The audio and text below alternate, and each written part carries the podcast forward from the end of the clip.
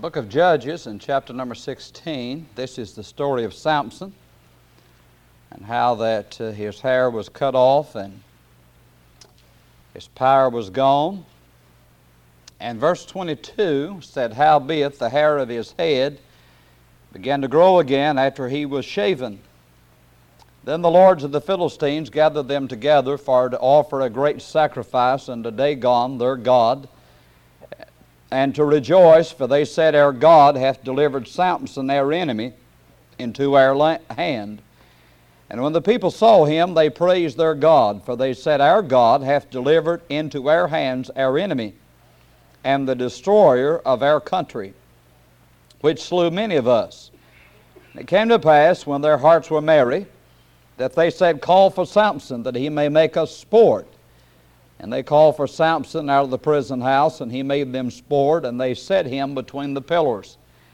And Samson said unto the lad that held him by the hand, Suffer me that I may feel the pillars whereupon the house standeth, that I may lean upon them.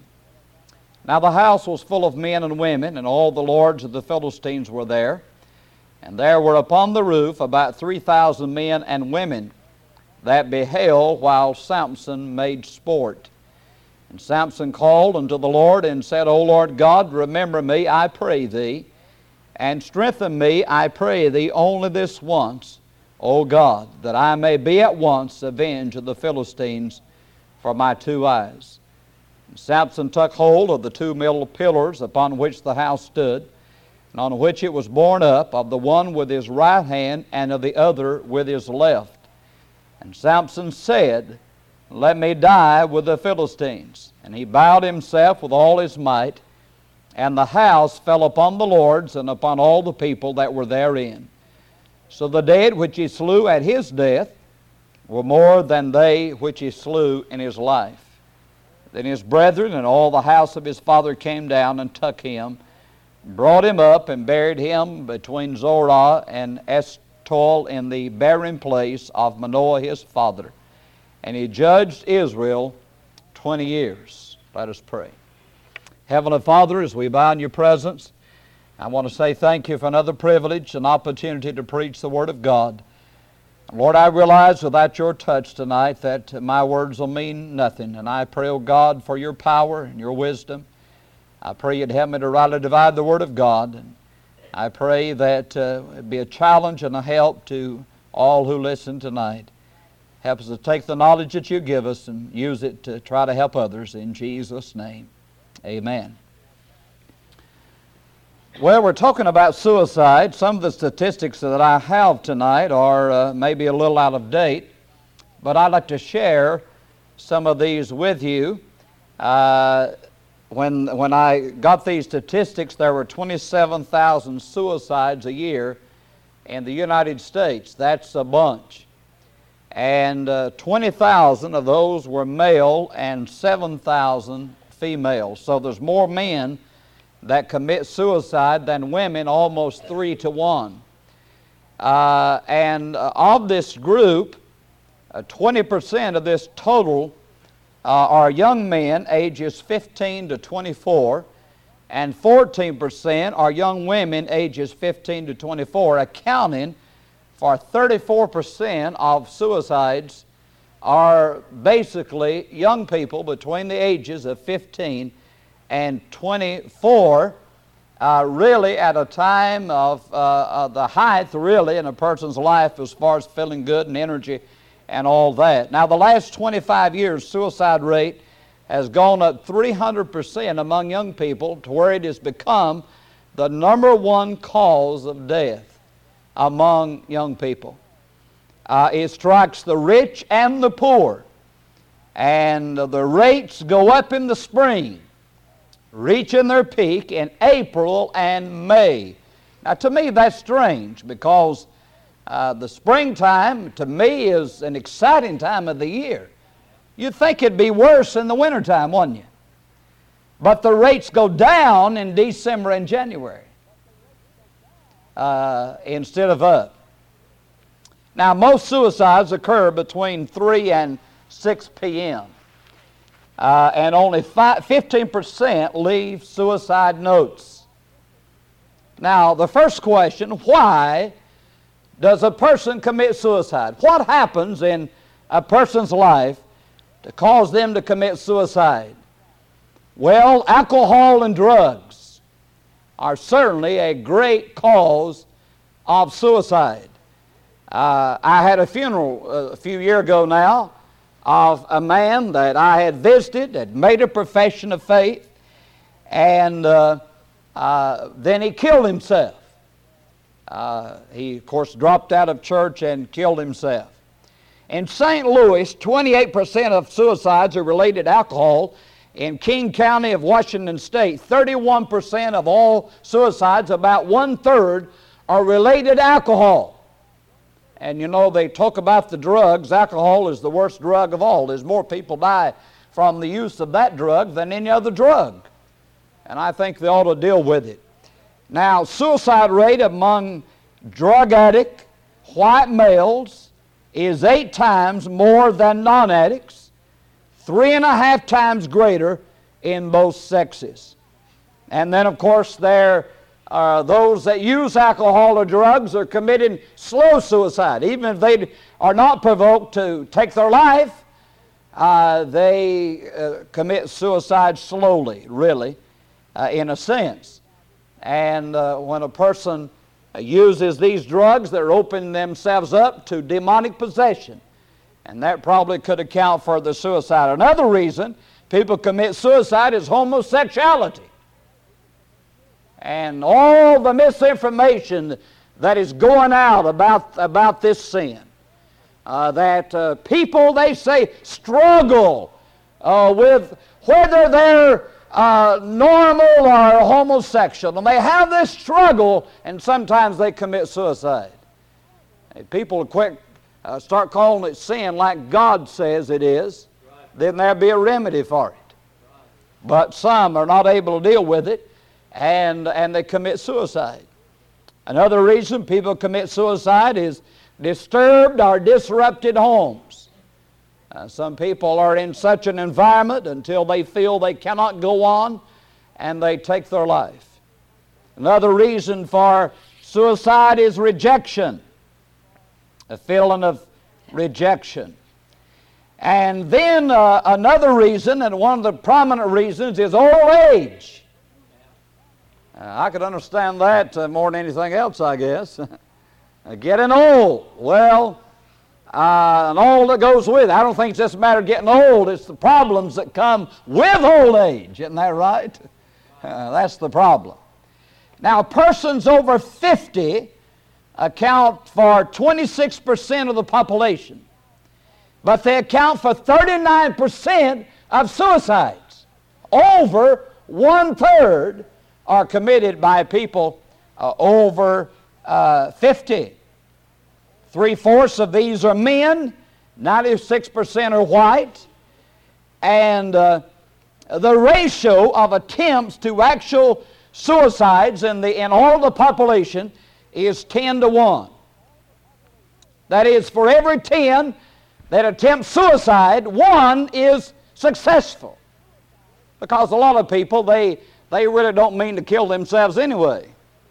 They just may uh, do it, use it as, a, as a, a, way of getting their way or whatever, uh, you know, getting attention. And among youth, age 15 to 24, it's 100 to 1. So young people are not very successful in committing suicide. They must not know how. But my, my guess is that uh, they, they probably don't want to in most cases. But over 55, you know what the ratio is? one to one. That is, everybody that tries it is successful over 55. So old age accounts for a number of suicides. Then another reason is sickness. And you've heard about uh, the trial of Jack Kevorkian. I think he got off, didn't he? Uh, and uh, the suicide doctor uh, I, someone's playing a joke on me a couple of Christmases ago, and I got a certificate for a, a, a trip to see Dr. Kevorkian. Uh, but uh, uh, anyway, uh, sickness. I, I, think that's playing a joke. Uh, but uh, sickness. And, and uh, you know, uh, sometimes people, uh, they, they get in so much pain and they get sick and they say uh, the easy way out is to commit suicide. And, and a number of suicides are caused by sickness.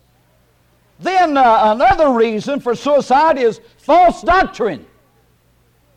People commit suicide because uh, they're led astray. And I guess the, the most well known case of that uh, was Jim Jones, you know, uh, in Jonestown, Guyana. I had the famous Kool Aid party. On the problem, they poisoned it and 900 people died. Can you imagine that? Can you imagine that many people being deceived? And uh, I remember when that happened. And the Fiji Islands, uh, a chieftain died, and uh, many of the wives, he had many wives, and, and they competed uh, in, in killing themselves about who could be first. Because the first one that committed suicide will be his favorite wife in the next life. Now, you talk about false doctrine. That's what false doctrine does. And then in World War II, uh, the Japanese pilots, as they would fly their planes into the ships, commit suicide in order to kill uh, the uh, Americans that were there and sink the ship. Uh, false doctrine. You say, why did they do it? They believed that this guaranteed them eternal life. False doctrine.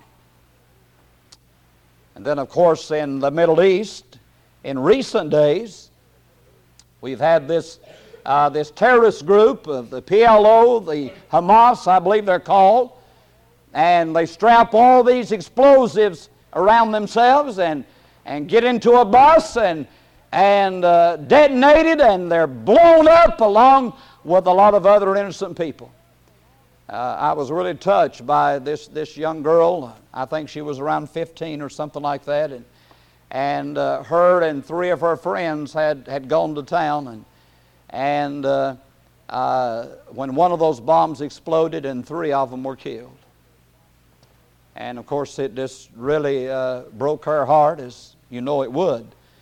Uh, but false doctrine, they again believe that they're guaranteed eternal life. They're guaranteed to go to heaven if they, if they do this thing. And uh, it's a terrible thing. False doctrine is one of the reasons for suicide. In AD 73 in Masada, about 2,000 Jews held out against the Romans. Uh, when defeat seemed inevitable, their leader asked, urged the people to kill themselves rather than be taken captive. And Josephus said that the soldiers slew their wives and children and drew lots who would kill their companions and then destroy themselves. When it ended, 960 people had died. Two women and five children remained alive when it was all over and done with. Again, false doctrine. Suicide. Now, uh, how do people commit suicide? Firearms are used by one half of male suicides and one third of female suicides. Pills and poisons are used by one third of female suicides and 50% of male suicides. Hanging is used by one seventh of men and one eighth of women. I remember uh, uh, when we first went to Catawba County, we were renting this little house from, from these folks, and uh, uh, their son in law hanged himself. It was a real tragedy. Uh, a lot of times, hanging is pretty common in, in jail. You know, usually people commit suicide, they, uh, they hang themselves, maybe by their clothes or whatever. Carbon monoxide accounts for one tenth of men and women. Drowning, jumping, cutting the wrist, and so forth, less than 5%. So these are how people uh, commit suicide. You Go ahead and make uh, whatever choice you decide on there. Uh, I hope none. Uh, so these are the ways. Now, what are the symptoms of someone contemplating suicide? They talk about it. Don't you believe people say, well, if someone's always talking about it, they'll never do it. That's a lie. 75% of those that talk about it do it. So if someone talks to you about committing suicide, and I've had people, I've counseled with people on this subject, take it serious. They may be serious, they may not. But uh, take every case as if they were serious about it. Because people that are contemplating suicide generally, not always, generally talk about it. They're trying to get some help. And uh, sometimes uh, they're not, uh, not able to. I've, uh, I've heard reports of, of evangelists or preachers maybe that had a radio program or a TV program being called up and saying, I've got a gun to my head. Tell me why I should not pull the trigger. That's a tremendous responsibility, isn't it? But anyway, people that are uh, contemplating suicide generally talk about it. Another reason people commit suicide is depression, withdrawal, crying, sleeplessness, or feeling unloved. And children of suicides have a high rate of suicide. Not because it's inherited, but because they have a feeling of guilt and anger and worthlessness. Now, what happens to someone who commits suicide, and that's where really I wanted to get tonight. What happens to people? Can a person go to heaven who commits suicide? Let me give, first of all, some examples in the Bible of those that commit suicide. Uh, the first example is where I read here. Samson committed suicide. He said there, he took hold of the middle pillars. And verse 30, he said, Let me die with the Philistines. He requested that he would die with them. God certainly had the power to deliver him, but he chose to die with them. Then we have in the Bible, in Judges chapter 9, uh, Abimelech there, the son of Gideon. You remember Gideon. He really was uh, the son of a handmaiden there. And he had uh, 70 brothers. So Gideon had uh, one, he, that was not from one wife. I mean, he had a num- number of wives. But uh, Abimelech, when he became king, he killed his 70 brothers, or half brothers. And uh, we find that uh, they were going against this tower of this city, and this woman cast a piece of a millstone on his head. And rather than having it be said uh, that a woman killed him, that'd have been, that'd have been uh, awful, wouldn't it? Uh, he had his armor bearer slay him. Uh, less, and you read the story because it says that he didn't want uh, recorded in history that a woman killed him. So he committed suicide. The, the, the rock, the uh, piece of a millstone, did not kill him. Then we have in uh, 1 Samuel 31, we have uh, the story of Saul there. And if you read that story, uh, some say that there's contradictions in the Bible. Uh, but if you, if you read the, the last chapter, of 1 Samuel and the first chapter of 2 Samuel, then you get the complete story. Uh, anyway, uh, the, the sons, Jonathan, the other, uh, another son or two of Saul is killed, and the archer, uh, the archers hit Saul. They wound him. And he asked that his armor bearer would thrust him through, but his armor bearer will not do it. So Saul takes his own sword and falls upon it. And with his armor bearer, it said, sees that Saul is dead, or he thinks he's dead. He's not really dead, as you find out when you read uh, chapter 1 of, of, of 2 Samuel. But the armor bearer falls upon his sword and kills himself. But Saul isn't dead. And an Amalekite comes along, and Saul requests that, that he uh, uh, finish the job. And, and so he does. And he gets the crown and, and all, the bracelet, and, and brings it to David and tells the story. And you remember David, he, he recognized Saul, even though he was a rascal, he recognized him as God's anointed. And uh, so uh, he, uh, he said, uh, You know, you were not afraid to touch God's anointing. He called for one of his young men and said, Kill him. And he does. You remember how David there spared Saul on two occasions. Even though it was already determined, it was already determined that, that he is going to be the next king, but he refused to lift his hand against God's anointing. And so uh, we have Saul there committing suicide. And then we have another fellow in 2 Samuel 17. Uh, I'm not turning to all these for the sake of time. You can look them up and read them. 2 Samuel 17, we have Ahithophel. Now, he conspired with Absalom against David. And David had to flee for his life. And Ahithophel gives counsel to Absalom. He said the thing you need to do is go after him and, and take, uh, you know, don't worry about the other people, just kill David. You think of that now. David's own son uh, working to, to kill his own father. And uh, he, he said, uh, when you kill David, said the other people will, they'll follow you then. Well, Hushai, I believe was his name, he comes along and he gives another counsel.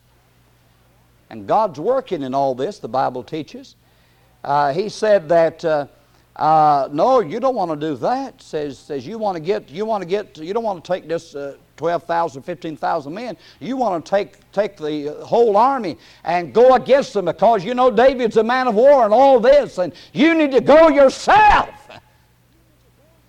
And they accepted his counsel. And when they did, oh, Ahithophel, uh, he sees he's rejected and he goes and hangs himself. And you know, of course, you follow the story. Uh, Absalom, of course, with his long hair, uh, you know. Uh, everybody you read about in the Bible had long hair, got in trouble. But uh, he gets it caught in the, in the oak, and, and uh, he's killed instead of David, and David's uh, returned to the throne. But the story is Ahithophel kills himself there. Then there's another fellow in 1 Kings 16 by the name of Zimri and he's a servant of King Elah, and he kills the king and takes the throne. And I was reading that story again, and the interesting thing, you know how long he reigned?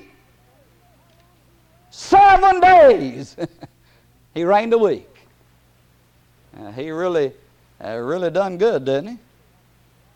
Well, Omri, the captain of the army, went after Zimri, and when he saw that he was taken, he goes in the palace and burns the house on top of him and dies. The only New Testament recorded suicide is Judas Iscariot. Matthew 27 and verse 5, when he sees that he's condemned, he repents himself, takes the silver back, and the Bible said he goes and hangs himself. Now, again, if you compare that with Acts chapter 1 and verse 18, there seems to be a discrepancy. Where he said he fell headlong and his bowels gushed out.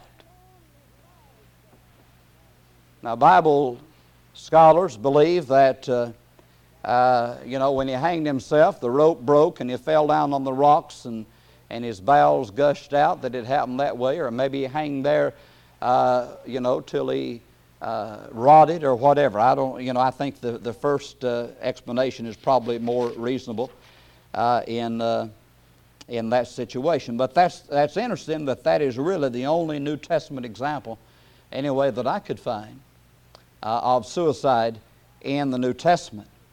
Now, in each case that I've given you tonight, suicide resulted as a result of a person's relationship to God. I believe that Samson was saved. Personally, I believe Saul was saved, although that is an area of disagreement even among uh, good men of where Saul was really saved. I think he was. If you disagree with me, you can be wrong. That's up to you. Uh, no, not really. But maybe you're right. Maybe I'm wrong. But uh, uh, anyway, in each case, Samson, though he was a man of God, he was continually out of fellowship with God and out of the will of God. And so, from that, the best way to commit suicide is, is stay right with God. I think is, is uh, uh, you know, the, the, greatest way. People that walk with God and, and loves God and serves God and saved, I think suicide is, is, would, would be, uh, you know, unless something happened to them mentally, would be very rare indeed. But uh, these other fellows, I, I doubt were, were even saved at all. But uh, now, Judas, you remember he betrayed Christ. We know the Bible teaches Jesus said, Have not I chosen you twelve, and one of you is a devil? We know that he wasn't saved. People say he lost his salvation, he never had it to lose. Uh, and uh, so, uh, their disobedience, their rebellion against God, uh, caused it. Now, Samson is listed in Hebrews 11 as one of the heroes of the faith. So we know that he was saved, for sure.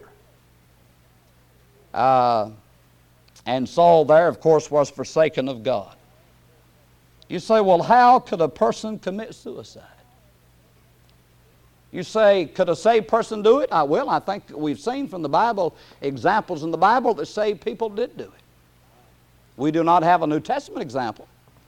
But we certainly have Old Testament examples. And again, Samson is recorded in the New Testament as a man of faith. And uh, suicide is murder. And of course, the question arises if a person commits suicide, then they, they're dead, so they can't ask God to forgive them. So, how could they be saved? Stay with me.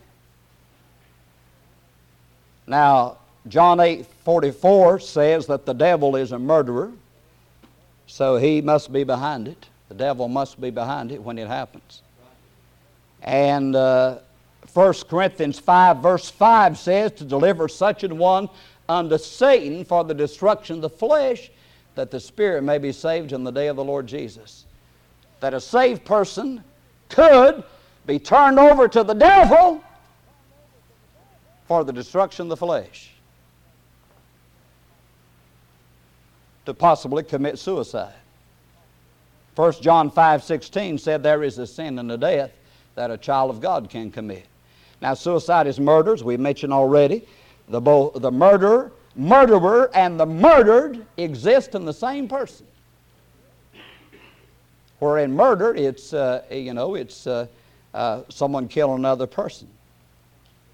Uh, now, uh, the question is can a person commit suicide go to heaven? I, I was listening to the news and uh, was in South Carolina or somewhere. This, this man had was a four or five year old child kill him. They said he'd been talking about suicide. The lady they interviewed there, a colored lady, and uh, that that this man had been talking about suicide, and, and he, he instructed his, his little four or five year old son, uh, you know, to put his finger on the trigger and how to do it and, and to kill him. And uh, uh, this lady they interviewed, she kept, uh, they, she, she said that he'd been talking about it, but she had, uh, she had told him, said, uh, says, you, you shouldn't do that because you'll go to hell if you do. If you commit it, you'll go to hell. Well, let me say this. If he was a lost man, he went to hell. If he was a saved man, he went to heaven. You say, commit suicide and go to heaven? Well, I don't, you know, let me, let me say this, though. Let me clarify this. When a person commits suicide, I would always be suspicious uh, of whether they had really been saved or not. Although the Bible very clearly gives the instruction of Samson as a saved man. And uh, uh, so you say, well, a person kills themselves, they have committed murder, and the Bible says that no murder has eternal life abiding in him. That person can't go to heaven. Well, let's, let's go on a little further and you stay with me. Uh, the believer is forgiven. A saved person is forgiven. Uh, now, Jesus said there's only one sin that couldn't be forgiven, right? He said in Matthew 12 that the blasphemy of the Holy Spirit is the only sin that there's no forgiveness for. So that means murder can be forgiven, right?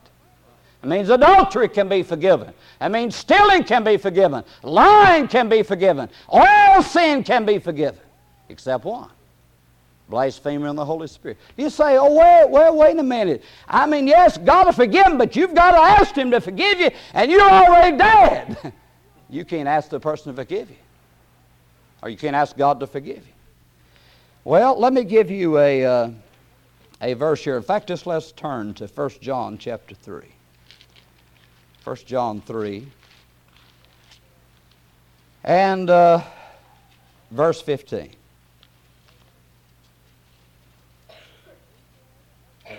Whosoever hateth his brother is a murderer. And you know that no murderer hath eternal life abiding in him. Now let me present to you. What if a person had hate in their heart toward a brother? And they died suddenly with a heart attack before they could ask God to forgive them. Would that person go to heaven? I mean, if they're saved, let's, we're assuming they're saved assuming that a person's saved, a person commits suicide, assuming they're saved, which I think in very few cases they would be, but assuming that they would be saved. And assuming that the person had hate in their heart, that they were saved.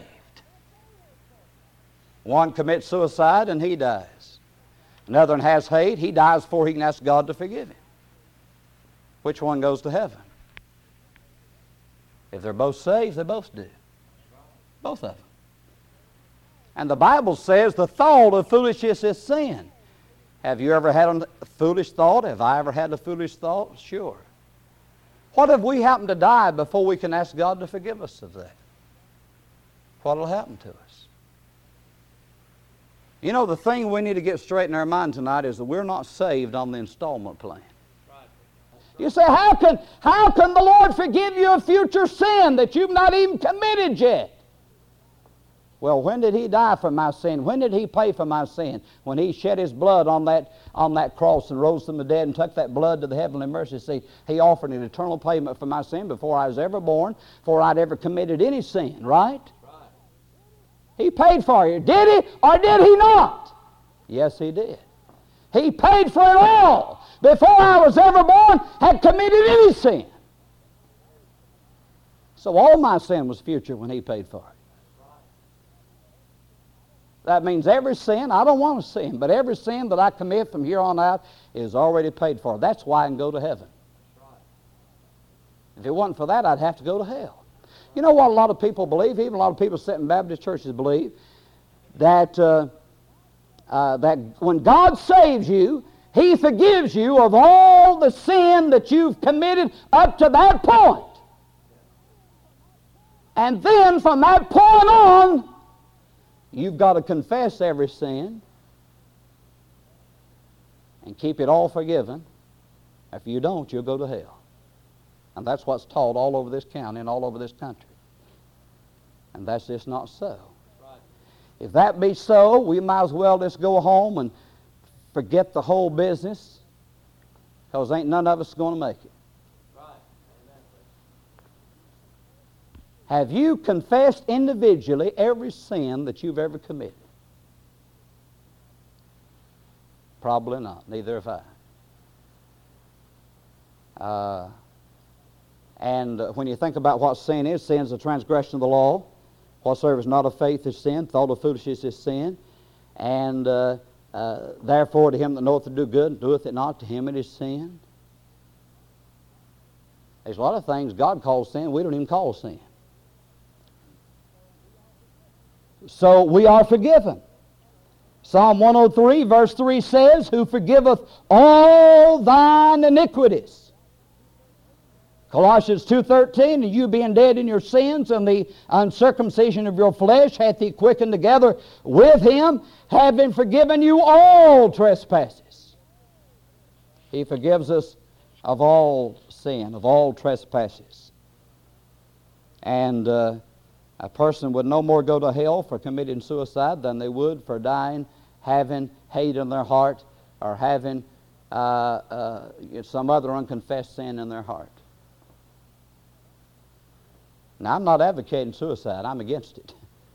I hope I make that clear. Uh, you know, I heard of a preacher one time that uh, a fellow went to him and said, said uh, if a person committed suicide, would he go to heaven? He said yes. He went home and shot himself. I hope. Uh, and uh, I wonder very seriously if a man is saved. Again, I, always a question mark in my mind if a person commits suicide uh, if, if, if they've ever really been saved. But I don't think you can have it proved anywhere in the Bible that a person, if they're saved and commit suicide, that they don't go to heaven. I don't think you can find it in the Bible. I think you can find that they do if they're saved. Listen, saved people go to heaven and unsaved people go to hell. Period. Saved people, a person commits suicide and they're saved and they go to heaven. You say, well, they committed murder and got off. Did they? There's the judgment seat of Christ. Not quite. There's a reckoning day, see. And let me ask you this. Was David, was David a saved man? Yes. David committed adultery and committed murder. You say, but he confessed it. Yes, he did. He did confess it. And we're going to confess it too. We're going to, he was able, God let him live. We're going to confess it here or we're going to deal with it there. So God will have, a person will have to deal with it. Then let me move on here. Uh, two or three more points and I'll be through tonight. Uh, the believer is forgiven. The believer is justified. 1 Corinthians chapter 6 and uh, verse uh, uh, 9 through 11. 1 Corinthians 6, verse 9 through 11. Know ye not that the unrighteous shall not inherit the kingdom of God? Be not deceived, neither fornicators, nor idolaters, nor adulterers, nor effeminate, nor abusers of themselves with mankind, nor thieves, nor coveters, nor drunkards, nor revilers, nor extortioners shall inherit the kingdom of God. And such were some of you. But you're washed, you're sanctified, you're justified in the name of the Lord Jesus and by the Spirit of our God. Let me see if I can illustrate. A very, not a very good illustration, but uh, it's, it's something everybody knows about is the O.J. Simpson thing. Now, uh, you know, some people don't believe he did it, and uh, some people do. I believe he done it. If you believe he didn't, then you can be wrong if you want to. Uh, but uh, anyway, uh, let's assume he did do it for the illustration. Whether he did or not. Let's assume he did.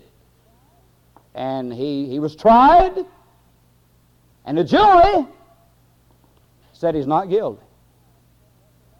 Now, if I understand what the law is, if he come out tomorrow and said, I, I did it, I killed him,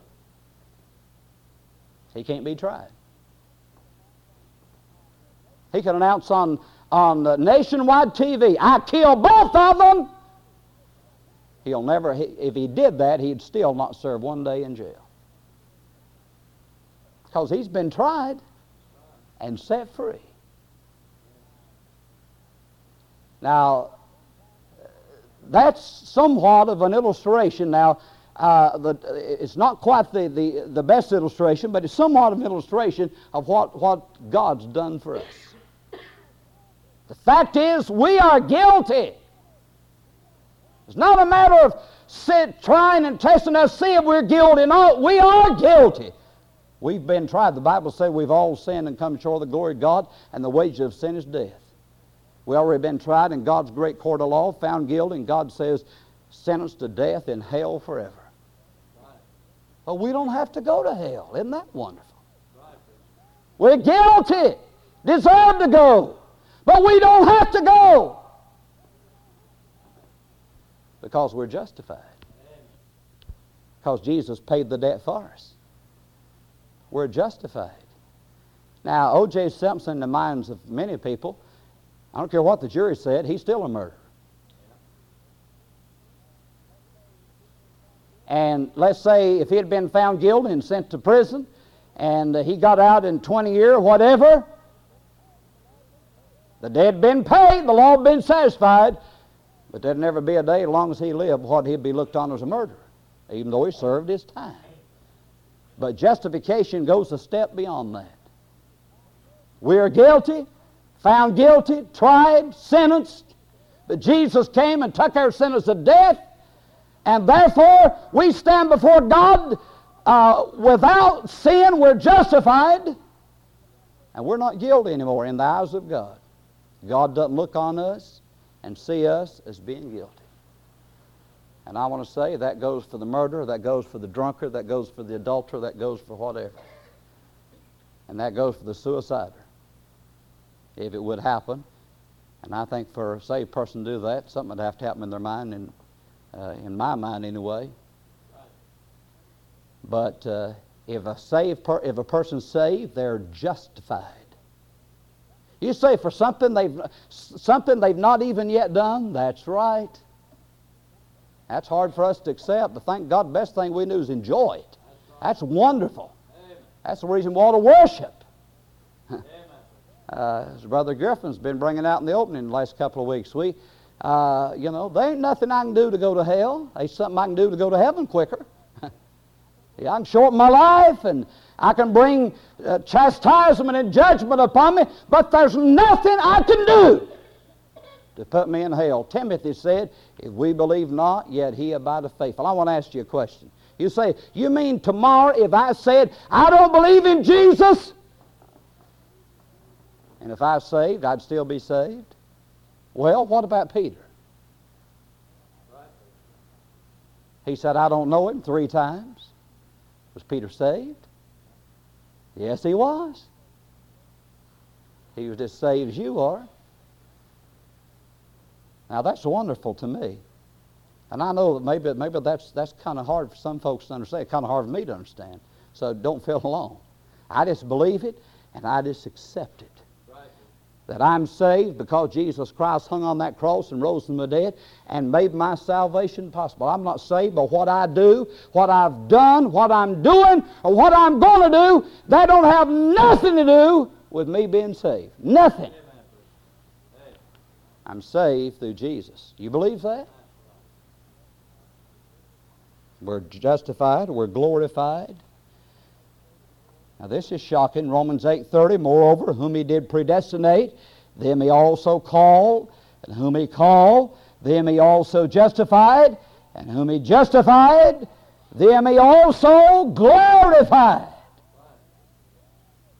He didn't say he would glorify us, he said he glorified. well, we're not glorified.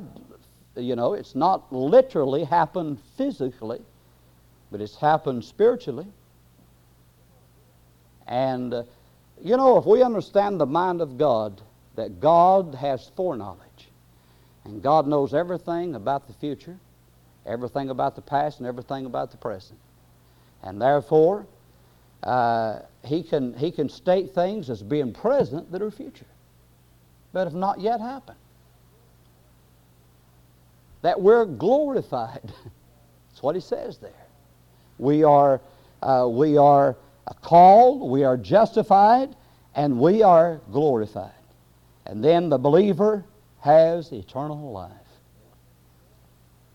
John 3 36, He that believeth on the Son hath everlasting life. He that believeth not the Son shall not see life, but the wrath of God abideth on him. He that hath the Son hath everlasting life. You English people tonight, is that, what tense is that? That present? He that believeth on the Son hath, in that present, hath, or has. If I say, I has a watch.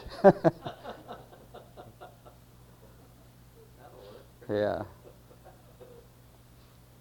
That's a good way to get a bad score, young people. I have a watch.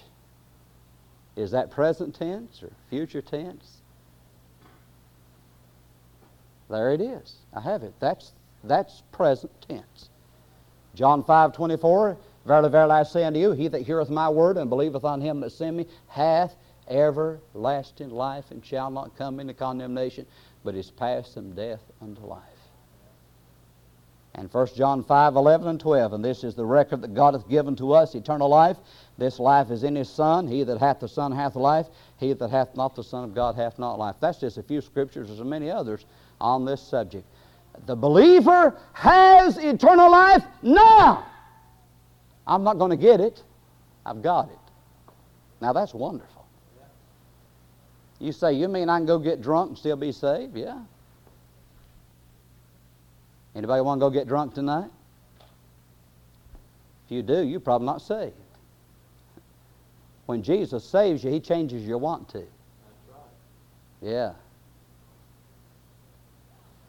And I think it's best illustrated by the conversation I had with a preacher some years ago who believed different than I did. We were friends, and we didn't hate each other, but we disagreed. And, uh, uh, you know, we were talking about this subject, not suicide, talking about eternal life. And, and he, said, uh, he said, if you preach that, people will live anyway. I said, they won't if they're saved. And if they're not saved, they're not going to live right. I don't care what you preach. And I still believe that. Only, only kind of people that's going to live right is saved people. I have no intention, I have no desire to go get drunk, and I have no intention or desire to commit suicide. I don't think you do. But if I did, I'd go to heaven. Because I'm saved, I'm forgiven, I'm justified, I'm glorified, I've got eternal life, and if I did it, I'd have to stand before the Lord and give an account of murder. And I don't want to do that. You say, will that get me kicked out of heaven? No. You say, well, the Bible said there, if you hate your brother, you are a murderer, and no murderer hath eternal life abiding in him. I would have to give an account of murder, but God would not look on me as a murderer because my sin would have been paid for.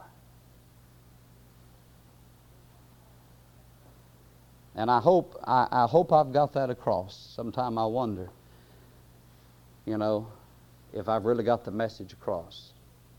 And when I preach something like this, there's always the fear and that people would mistake it wrong and, and say, you know, man, I could commit suicide and if I get sick and get cancer, I, you know, what I'll do, I'll just go see Dr. Kevorkian. I'll just commit suicide. No, that's wrong. And that's wicked and sinful. I want you to know that right up front. It's a wicked, dirty, sinful thing. But the point I'm trying to make is that one sin or two sins or three sins or whatever is not, does not determine where we go to heaven or not. The thing determines where we go to heaven or not is what Jesus Christ did in our behalf. That's what determines it. And that's the only thing that determines it and whether you've received and accepted his provision for you. Because we already seen in the Bible that Samson was a saved man. And we don't have many examples in the Bible. He's the only one that is absolutely positively clear as a man that was saved. Uh, the others, we, you know, I think Saul was. The others, uh, probably not. We know Judas was not. And my position tonight is that I think most suicides, I don't know what percentage, I don't want to mention the percentage because I have no way of knowing. But probably, in, in my mind anyway, and I don't, um, I don't even know this, but I would think that probably most of them are not saved. Most of them are probably not saved. Because I cannot fathom a, a Christian doing it. No matter how sick we get and how many problems we have, I believe that God gives grace. Some of you have had to take the person you love more than anything in this world out to the cemetery. And there's probably not a person tonight here that's saved what could stand and say, God's grace is sufficient. And I believe that. I don't have to commit suicide because God's grace is sufficient. Let's bow our heads, please.